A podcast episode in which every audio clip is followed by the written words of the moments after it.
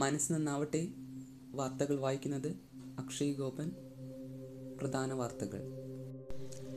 S S L സിയിൽ ഇക്കുറി തൊണ്ണൂറ്റി ഒൻപത് ദശാംശം നാല് ഏഴ് ശതമാനം വിജയം. പരീക്ഷ എഴുതിയവർ നാല് ലക്ഷത്തി ഇരുപത്തൊന്നായിരത്തി എണ്ണൂറ്റി എൺപത്തി ഏഴ് വിജയിച്ചവർ നാല് ലക്ഷത്തി പത്തൊമ്പതിനായിരത്തി അറുന്നൂറ്റി അമ്പത്തി ഒന്ന് എ പ്ലസ് നേടിയവർ ഒരു ലക്ഷത്തി ഇരുപത്തൊന്നായിരത്തി മുന്നൂറ്റി പതിനെട്ട് പരാജയപ്പെട്ടവർ രണ്ടായിരത്തി ഇരുന്നൂറ്റി മുപ്പത്തി ആറ് രണ്ടായിരത്തി ഇരുന്നൂറ്റി പതിനാല് സ്കൂളുകളിൽ മുഴുവൻ വിജയം. വിജയ ശതമാനത്തിൽ മുന്നിൽ കണ്ണൂർ പിന്നിൽ വയനാട്. സ്ത്രീധന വിരുദ്ധ ബോണ്ട് നിർബന്ധമാക്കണം. സ്ത്രീധനത്തിനെതിരെ നിരാഹാരമിരുന്ന് ഗവർണർ തിരുവനന്തപുരം. സ്ത്രീധനത്തിനെതിരെയും സ്ത്രീ സുരക്ഷയ്ക്ക് വേണ്ടിയും ഗവർണർ ആരിഫ് മുഹമ്മദ് ഖാൻ ബുധനാഴ്ച നിരാഹാരമിരുന്നു. കീഴ്വഴക്കങ്ങളില്ലാത്ത നടപടിയാണ് വിഷയത്തിൽ സംസ്ഥാനത്തിന്റെ ഭരണത്തലവൻ കൂടിയായ ഗവർണർ സ്വീകരിച്ചത്. സ്ത്രീ സുരക്ഷ ജനജാഗ്രത എന്ന സന്ദേശവുമായി ഗാന്ധി സ്മാരക നിധിയും ഗാന്ധിയൻ സംഘടനകളുമായാണ് ഉപവാസം നടത്തിയത്. ഇന്റർനെറ്റിലെ കുറ്റകരമായ പോസ്റ്റ് കേസുകൾ പിൻവലിക്കും. ന്യൂഡൽഹി. ഐ ടി നിയമത്തിലെ സുപ്രീം കോടതി റദ്ദാക്കിയ അറുപത്താറ് എ വകുപ്പ് പ്രകാരം രജിസ്റ്റർ ചെയ്ത കേസുകൾ ഉടൻ പിൻവലിക്കാൻ സംസ്ഥാനങ്ങളോട് കേന്ദ്രം ആവശ്യപ്പെട്ടു. റദ്ദാക്കിയ വകുപ്പ് പ്രകാരം ഇപ്പോഴും കേസുകൾ രജിസ്റ്റർ ചെയ്യുന്നതിൽ സുപ്രീം കോടതി ആശ്ചര്യം രേഖപ്പെടുത്തി ദിവസങ്ങൾക്കകമാണ് കേന്ദ്ര ആഭ്യന്തര മന്ത്രാലയത്തിന്റെ നിർദ്ദേശം വന്നത്.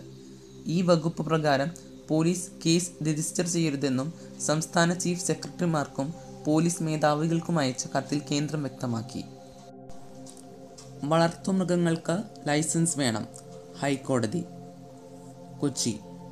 വീടുകളിൽ വളർത്തുന്ന ഓമന മൃഗങ്ങൾക്കും കന്നുകാലികൾക്കും ഉടമകൾ ആറുമാസത്തിനകം തദ്ദേശ സ്ഥാപനങ്ങളിൽ രജിസ്റ്റർ ചെയ്ത് ലൈസൻസ് എടുക്കണമെന്ന് ഹൈക്കോടതിയുടെ നിർദ്ദേശം. തിരുവനന്തപുരം അടിമലത്തുറ ബീച്ചിൽ ബ്രൂണോ എന്ന വളർത്തുനായയെ അടിച്ചുകൊന്ന സംഭവത്തെ തുടർന്ന് ഹൈക്കോടതി സ്വമേധയാ എടുത്ത ഹർജിയിലാണ് ഈ ഉത്തരവ്. വളർത്തുമൃഗങ്ങളെ വാങ്ങുന്നവർ മൂന്നു മാസത്തിനകം ലൈസൻസ് എടുക്കണമെന്ന വ്യവസ്ഥ വേണമെന്നും നിർദ്ദേശിച്ചിട്ടുണ്ട്. വാക്സിൻ മുൻഗണനാ പട്ടിക അമ്പത്തി ഒൻപത് വിഭാഗങ്ങൾക്ക് കൂടി. തിരുവനന്തപുരം. തീരദേശവാസികൾ സാങ്കേതിക സർവകലാശാല വിദ്യാർത്ഥികൾ പി എസ് സി ജീവനക്കാർ തുടങ്ങി അമ്പത്തിയൊന്ന് ക്ഷമിക്കണം അമ്പത്തി ഒമ്പത് വിഭാഗങ്ങൾ കൂടി കോവിഡ് പ്രതിരോധ മരുന്ന് നൽകാനുള്ള മുൻഗണനാ പട്ടികയിൽ ഉൾപ്പെടുത്തി.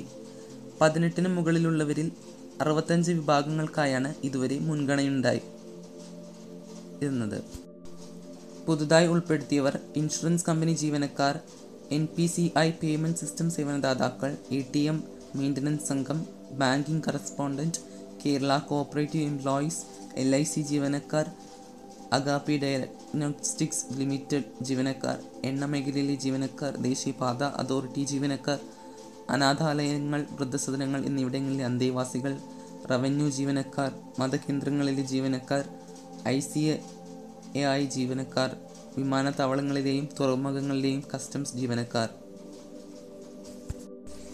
കേന്ദ്രമന്ത്രി പീയൂഷ് ഗോയൽ രാജ്യസഭാ നേതാവ് ന്യൂഡൽഹി. രാജ്യസഭയിലെ പുതിയ നേതാവായി കേന്ദ്രമന്ത്രി പീയൂഷ് ഗോയലിനെ നിയമിച്ചു. രാജ്യസഭാ നേതാവായിരുന്ന തവർചന്ദ് ഗെലോട്ട് കർണാടക ഗവർണറായി സ്ഥാനമേറ്റ സാഹചര്യത്തിലാണ് ഗോയലിനെ നിയമിച്ചത്. നിലവിൽ വാണിജ്യം ഭക്ഷ്യം ടെക്സ്റ്റൈൽസ് വകുപ്പുകളുടെ ചുമതലയുള്ള കേന്ദ്രമന്ത്രിയാണ്. നേരത്തെ ധനകാര്യം റെയിൽവേ വകുപ്പുകൾ അധിക ചുമതലയായി വഹിച്ചിരുന്നു. ഗഗൻയാൻ ദൗത്യം ദ്രവ എഞ്ചിൻ പരീക്ഷണം വിജയം ചെന്നൈ. മനുഷ്യനെ ബഹിരാകാശത്തെത്തിക്കാനുള്ള ബഹിരാകാശ ഗവേഷണ സംഘടനയായ ഐ എസ് ആർ ഒയുടെ ഗഗനയാൻ ദൗത്യത്തിന്റെ വിക്ഷേപണ വാഹനമായ G S L V mark മൂന്ന് ദ്രവ എഞ്ചിന്റെ താപക്ഷമണത പരീക്ഷണം വിജയം. Tirunelveli മഹേന്ദ്രഗിരിയിലെ I S R O propulsion കോംപ്ലക്സിലായിരുന്നു Vikas എഞ്ചിന്റെ പരീക്ഷണം. നാല് മിനിറ്റ് ജ്വലിപ്പിച്ചായിരുന്നു എഞ്ചിന്റെ പ്രവർത്തനം വിലയിരുത്തിയത്.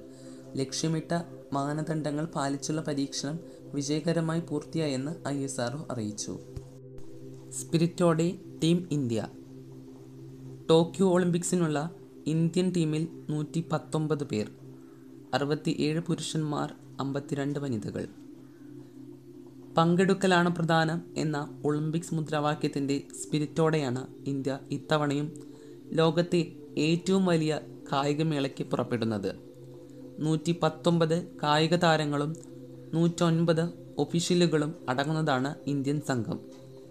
ഹോക്കിയിലും അത്ലറ്റിക്സിലും ഷൂട്ടിങ്ങിലുമാണ് കൂടുതൽ താരങ്ങൾ. ഇക്വസ്റ്റീറിയൻ ഫെൻസിംഗ് തുടങ്ങിയ ഇനങ്ങളിൽ ചരിത്രത്തിൽ ആദ്യമായി ഇന്ത്യൻ താരങ്ങൾ ഒളിമ്പിക്സിൽ പോരാട്ടങ്ങൾക്കിറങ്ങും. ഇന്ത്യയിൽ നിന്നുള്ള ആദ്യ സംഘം ടോക്കിയോയിൽ എത്തിക്കഴിഞ്ഞു. ഉദ്ഘാടന ചടങ്ങിൽ ഹോക്കി ടീം ക്യാപ്റ്റൻ മൻപ്രീത് സിംഗും ബോക്സിംഗ് താരം മേരി കോമും ഇന്ത്യയുടെ പതാക ഏന്തു. ദക്ഷിണാഫ്രിക്കയെ ഞെട്ടിച്ച് അയർലൻഡ് ഡബ്ലിൻ. ദക്ഷിണാഫ്രിക്കയെ നാൽപ്പത്തിമൂന്ന് റൺസിന് കീഴടക്കി അയർലൻഡ് ഏകദിന ക്രിക്കറ്റിൽ ചരിത്ര വിജയം നേടി.